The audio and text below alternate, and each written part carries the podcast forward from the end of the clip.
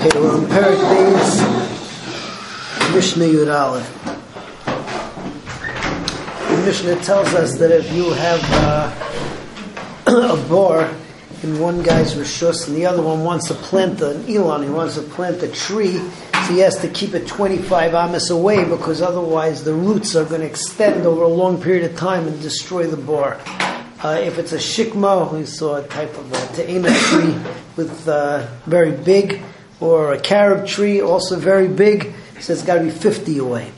Um, this is true whether the bor and the tree are on the same level or whether one is up, uh, up an incline and the other one is not.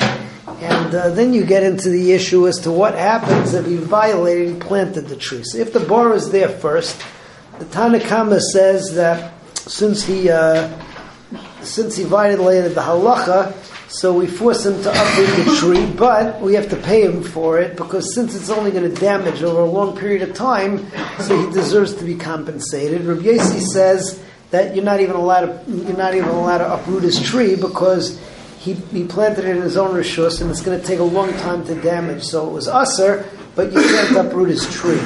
Um, if, a, if the Elon was there first, or if it's a safek, so you certainly can't touch the tree. So that is Mishnah Yud Aleph. You have to move your tree away from the other guy's bor, 25 amas.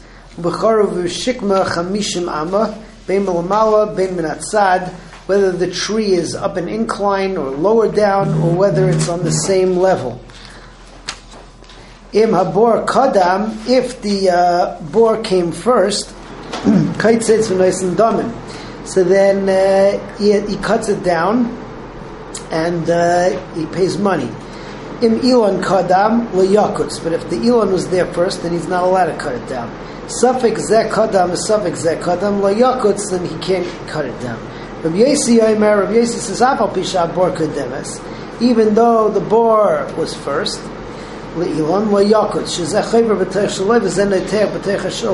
since I, I planted the tree in my own rishus, so I'm not allowed to uh, I'm not allowed to cut it down. I'm not allowed to cut the other guy's tree down because of the fact he had rishus, and it takes a long time until it gets to the bor and does damage. All right, moving on to Mishnah Yud Beis. Mishnah Yud Beis is talking about not planting my tree next to the guy's bor, but planting my tree next to the guy's field. Now, there's two problems with that. Number one is that if my tree is too close to his field, so in order to plow around my tree, I need Dalit Amis, I'm going to end up going into his field. That gets solved if there's a wall, or if I move it Dalit Amis from the edge of my field. There's another problem is that my roots are going to go into his field. So the halacha is with that that if I plant my tree and the roots go into his field, so he's allowed to he's allowed to get rid of all of the roots three tefachim deep because it's going to ruin his plant, his plowing. And uh, if he wants to dig a bore, if it's 16 amas away from uh, the place where the tree is, there's no yanika over there, so he actually gets the right to take the roots and keep them for himself because the Bala Elon has no has no bilus on that anymore. So that's Yud Beis. Loy ita adam Elon samuch A person cannot plant a tree next to his friend's sada, unless it's four amas away, and therefore he can he has enough uh, room to plow in his rishus. Echad gefanim, echad kalil on its vines, it's any type of tree. If there was a wall which makes it impossible for me to go into the other guy's rishus, mikan. Each one goes uh, gets each one can plant the tree up until the getter from each side.